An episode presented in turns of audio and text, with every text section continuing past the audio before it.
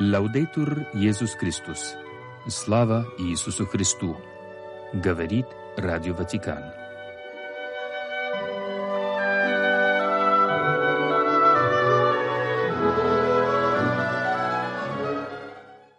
Сегодня в католической церкви шестое воскресенье рядового времени, последнее рядовое воскресенье перед началом Великого Поста. Сегодня же Евангелие преподносит нам повествование об исцелении Иисусом прокаженного, да и не только прокаженного. Иисус пришел в этот грешный мир для того, чтобы взять на себя все наши немощи, все болезни и отдать жизнь свою для искупления многих. Сегодня Господь проявляет сострадание к этому несчастному прокаженному и делает то, что в те времена не делал никто. Иисус прикасается к нему. Воистину, Иисус не боится ни заразы, ни преступления закона, запрещавшего всякий контакт с прокаженными. Более того, прикасаясь к неприкасаемому, Иисус упраздняет понятие о нечистоте и тем самым открывает средоточие закона, который есть жизнь человека. Иисус властно повелевает «Хочу, очистись, Иисус не только исполняет прошение несчастного, но и показывает, что Он сам хочет, чтобы человек очистился, чтобы жил. И как только Иисус произнес эти слова, проказа тотчас сошла с больного, и он стал чист.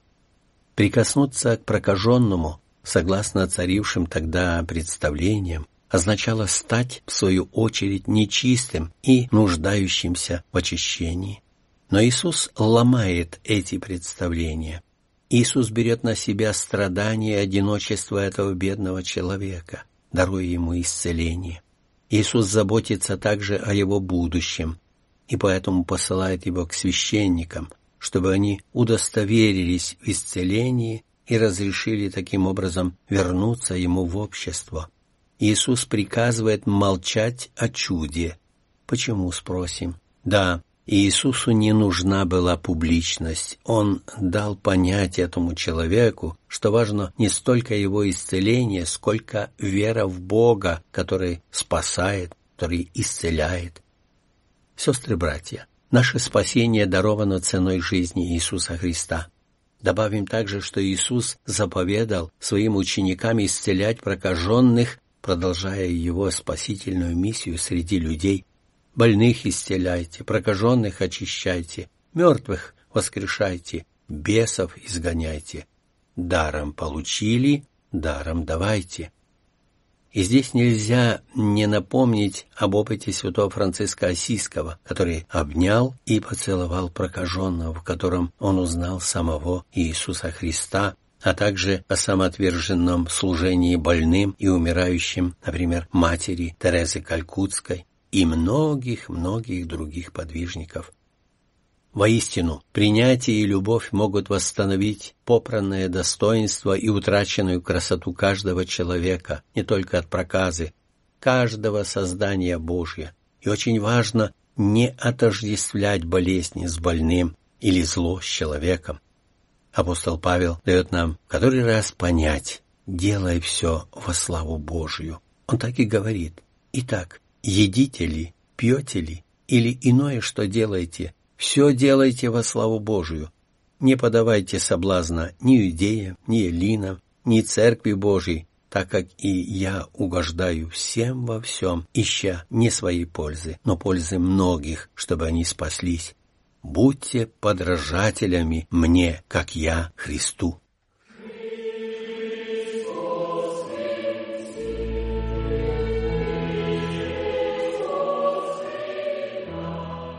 Новости из Ватикана по-русски.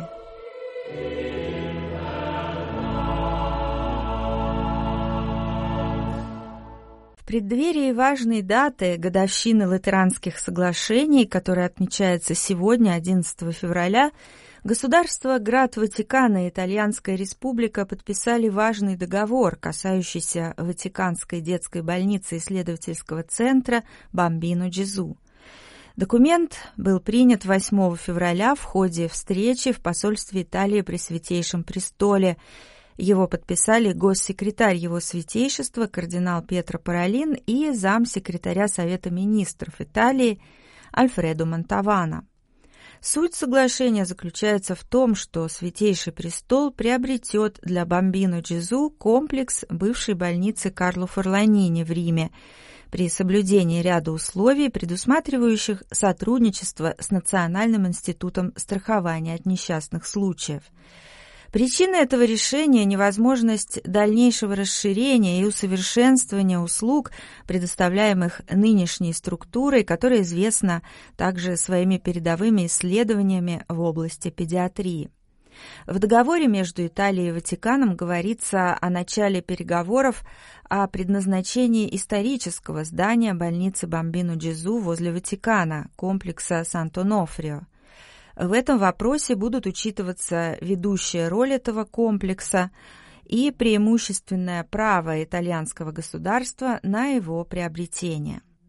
Подписание документа состоялось во время симпозиума «Государство и церковь 40 лет спустя после принятия республиканского конкордата», то есть соглашения о модификации конкордата, подписанного в феврале 1984 года президентом Кракси и ватиканским госсекретарем кардиналом Казароли.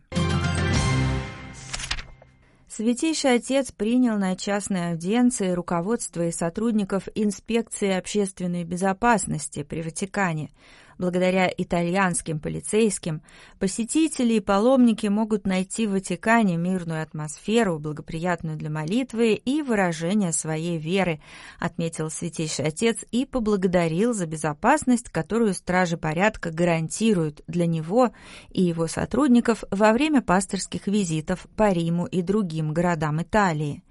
Миссия инспекции общественной безопасности включает в себя также отзывчивость ко всем, кто обращается за помощью и поддержкой. Итальянские полицейские обладают важными навыками профилактики преступлений, бдительности и управления непредвиденными опасными ситуациями. Это задание требует мужества, такта и понимания потребностей людей. Кроме того, силы правопорядка играют важную роль в созидании мира в обществе, подчеркнул Святейший Отец. Поэтому все знают, что людям в форме можно доверять. Папа Франциск процитировал святого Иоанна XXIII, который называл служителей правопорядка добрыми слугами человеческого сообщества и строителями мира. Их действия вдохновляются высокими ожиданиями и идеалами. По словам епископа Рима, общее благо и мир в обществе не приходят сами собой, их необходимо активно созидать. Свет и тень нашей человеческой природы, ограниченной и израненной грехом, обусловливает необходимость служения тех, кто, сталкиваясь со злом, не остается в стороне и не наблюдает за ним, но берет на себя ответственность, чтобы вмешаться, защитить жертв и призвать нарушителей к порядку, всегда руководствуясь общим благом. В конце встречи Папа Франциск верил в служение полицейских, заступничеству Пресвятой Девы Марии и Михаила Архангела, преподал апостольское благословение и попросил о молитве. Массовое шествие по улицам Парижа станет одним из подготовительных мероприятий к повторному открытию собора Парижской Богоматери, запланированному на 8 декабря этого года.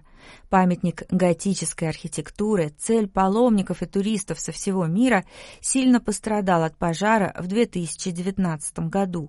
С процессией в собор возвратится статуя Пресвятой Богородицы с младенцем, шедевр XIV века, который на время реконструкции нашел пристанище в средневековой церкви Сен-Жермен-Ло-Серуа напротив дворца Лувра.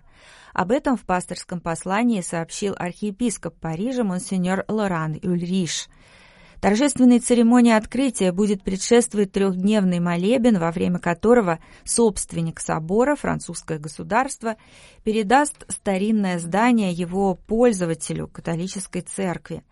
Освящение алтаря состоится на первой святой мессе в восстановленном соборе 8 декабря во второе воскресенье Адвента, а на следующий день будет отмечаться праздник непорочного зачатия Пресвятой Богородицы. С 8 по 15 декабря будут совершаться ежедневные молебны и торжественные богослужения – Архиепископ Юльриш упоминает о приглашенных высокопоставленных представителях государства, которому принадлежит здание, о благотворителях и строителях, которые работали над ним последние пять лет, о пожарных, спасших собор 15 апреля 2019 года, о французских и зарубежных епископах, делегатах поместных епархий. Иерарх выражает надежду, что в торжествах примут широкое участие жители столицы и рекомендует организовать паломничество из парижских приходов и соседних епархий в обновленный собор с декабря по июнь. Кроме того, прилад настаивает на том, чтобы этот праздничный период вовлекал всех верующих родителей с детьми, молодежь, взрослых и стариков, здоровых и больных, инвалидов, иностранцев. В Нотр-Дам-де-Пари будет место именно для них, пишет глава архиепархии, выражая признательность всем благотворителям и меценатам.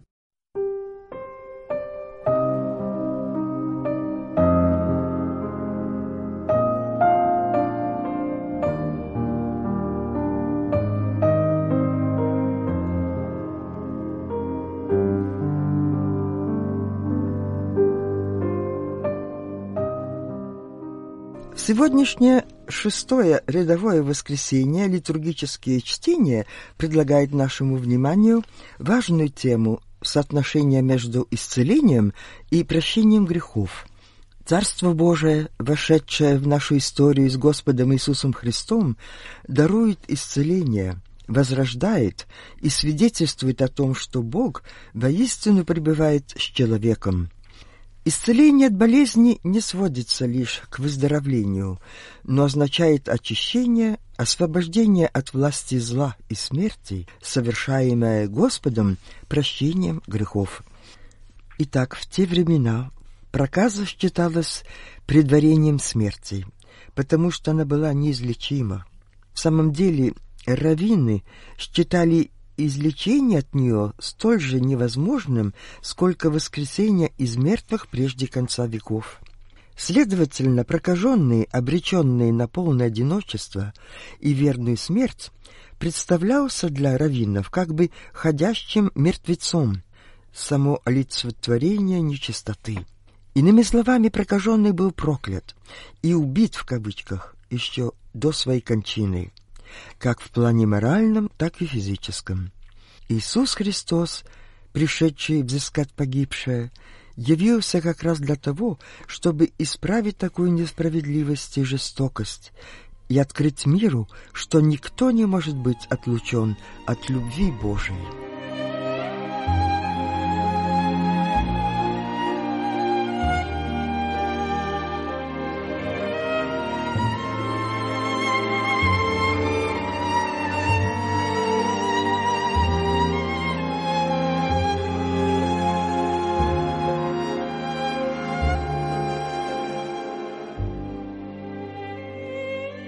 Прослушаем теперь сегодняшнее чтение из Евангелия от Марка, из главы 1 стихи 40-45, в котором повествуется об очищении прокаженного, совершенном Иисусом Христом. Приходит к Иисусу прокаженный и, умоляя его и падая пред ним на колени, говорит ему, «Если хочешь, можешь меня чистить». Иисус, умилосердившись над ним, простер руку, коснулся его и сказал ему «Хочу, очистись». После сего слова проказа тотчас сошла с него, и он стал чист. И, посмотрев на него строго, тотчас отослав его, сказав «Но пойди и покажись священнику, и принеси за очищение твое, что повелел Моисей, во свидетельство им». А он выйдя, начал провозглашать и рассказывать о происшедшем, так что Иисус не мог уже явно войти в город, но находился вне, в местах пустынных, и приходили к Нему отовсюду. До этого эпизода Иисус явил себя как благовестник о приближении Царствия Божия, как пророк, открывающий людям смысл жизни и путь веры. В сегодняшнем эпизоде исцеления прокаженного Иисус предстает как тот, кто дарует прощение, то есть освобождает человека от отчуждения и проклятия и возвращает ему прежнее достоинство возобновлением его общения с братьями и с Богом. Иными словами, Иисус есть тот, кто возвращает его к жизни, то есть воскрешает.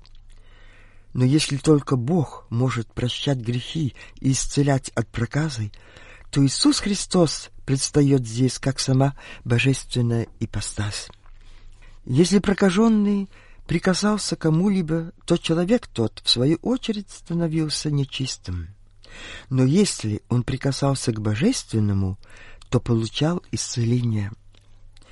Вслед за этим обратим внимание на реакцию Иисуса – он не только прикоснулся к больному, что было запрещено законом, но умилосердился над ним, то есть проявил живое сочувствие, глубокую солидарность с этим несчастным, вопреки всеобщему осуждению.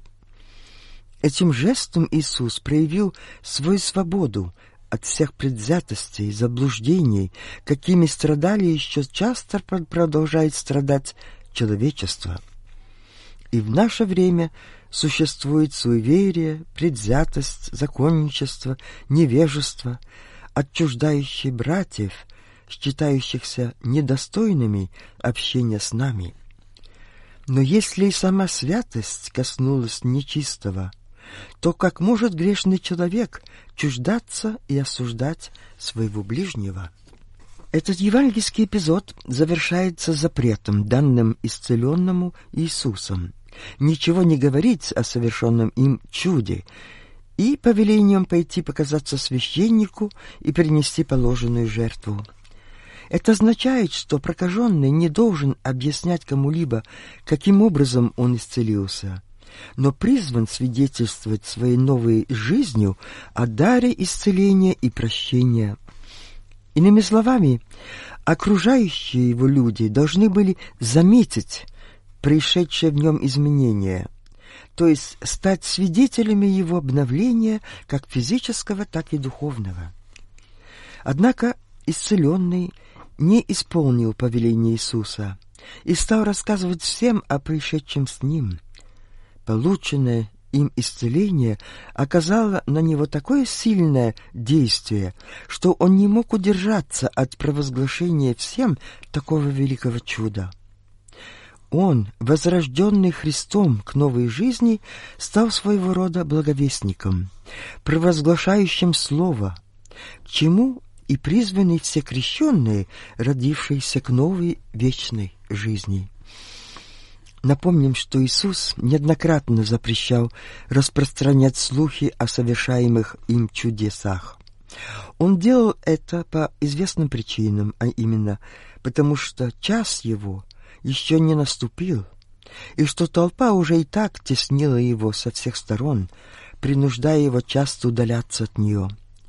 Наряду с этим Иисус не хотел, чтобы люди вздумали сделать из него земного царя, что препятствовало бы его миссии. С другой стороны, Иисус искал личного общения с человеком, беседы с ним лицом к лицу, и часто уединялся для молитвы или беседы с учениками. Слава Иисусу Христу! Лавдетур Иисус Христос!